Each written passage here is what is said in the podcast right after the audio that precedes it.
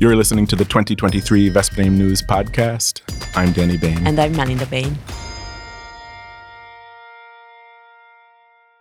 As an American living in Hungary, uh, especially an American musician living in Hungary, it might be surprising if I tell you that I've learned more about blues music in Hungary than I did in the US.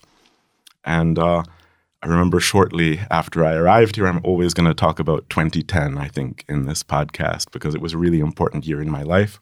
It's when I arrived to Hungary, where Melinda and I met actually in Monostorapati at the Borudvar. And uh, the wine garden. Wine garden. It was a little. It was really not like a garden. It was a little house bar uh, and part of the Valley of the Arts Festival. And uh, that night, I know everybody there was a big blues fan. I met a lot of people that first night uh, who were blues musicians, maybe amateur blues musicians, but maybe the best blues musicians might be amateurs. And I remember the the band that was playing, which uh, we still know them, the Crazy Daisy Jug Band. I'm not sure that they call themselves a blues band, but definitely their music is really based in the in the blues. I was just checking the the program for the Veszprém Blues Festival this April, and unfortunately, I didn't see that the Crazy Daisy Jug Band is going to be there. But there are some great musicians. But before I get into that, uh, Melinda, can you tell us when the Veszprém Blues Festival is going to be? Yes, it will. It will be from the 13th of April to the 16th, four day long festival, and it will be in three locations in the Hangvilla, the cultural center, and the two clubs, the Espresso and the Papírkutya or Paper Dog uh, Bistro. And it will be like a festival, so you can buy like a festival pass or a daily ticket, and you can see a bunch of concerts, everything blues. a bunch of concerts, uh, but I'm to be really honest. There is one musician that you can't miss from this program, and his name's Ian Siegel. He's going to mm-hmm. be here with, I don't know, he has a Hungarian band. He also has, a, I think, a band in England or Amsterdam. I'm not sure where he lives right now. I remember I saw him the first time. I think uh, my bandmates got me a ticket to see him for my 25th birthday. We went together to his concert, and he's one of the musicians who I really try to see every time he comes to Hungary. He's been here, he comes here every year. I'm pretty sure that Ian Siegel is who the Rolling Stones listen to.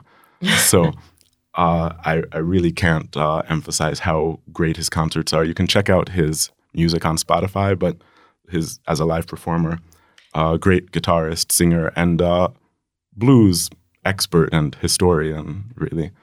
And he will have two concerts on the Blues Festival, so you have two chances to see him. and so, you know, when I started playing blues in Hungary, I was approached by who is now my good friend, Sam Redbreast Wilson. And our first conversation, uh, we were talking about his, he was looking for a new drummer for his band. We were talking about some goals of what the band could do. And really quickly, we started talking about Ian Siegel and how great it would be to be the opening band for Ian Siegel. And really quickly, within a, a few months of us playing together, maybe it was even our first concert, we were booked to open for Ian Siegel at Kert. I was super excited. Uh, we were all all really excited, and that same day as the concert, Ian Siegel ended up canceling because it was a passport issue or something, but that his passport was in the American embassy or something like this, and he hadn't gotten it back, and he couldn't get on the flight and uh, we were really disappointed. Luckily, I think a year or two later, we did have the chance to open for Ian Siegel. But I've got to recommend my good friend Sam Redbreast Wilson, uh, who is a Hungarian blues musician who doesn't play blues anymore. Uh, I think he was one of the best local blues musicians, and now he's decided to be a country musician, and now he's one of the best country musicians in in Hungary. I don't know what you're going to hear from him at the Blues Festival. Uh, I think he's somebody else who I really admire and uh, from who I've learned a lot about American vernacular music. Uh, but definitely, if where's he going to be playing, Melinda? Uh, he will be playing in Papírkutya in Paper Dog. What I recommend is to go to Sam's concert. He'll be playing solo. Unfortunately, he couldn't bring the band with him this time, or I would be there too. Um, his country music is is great, but I think what he's going to really like is that now all of our listeners are going to go to that concert and request that he play some good old fashioned North Mississippi hill stomp boogie blues, and uh, maybe if enough people go there, uh, maybe he will he will do it for them.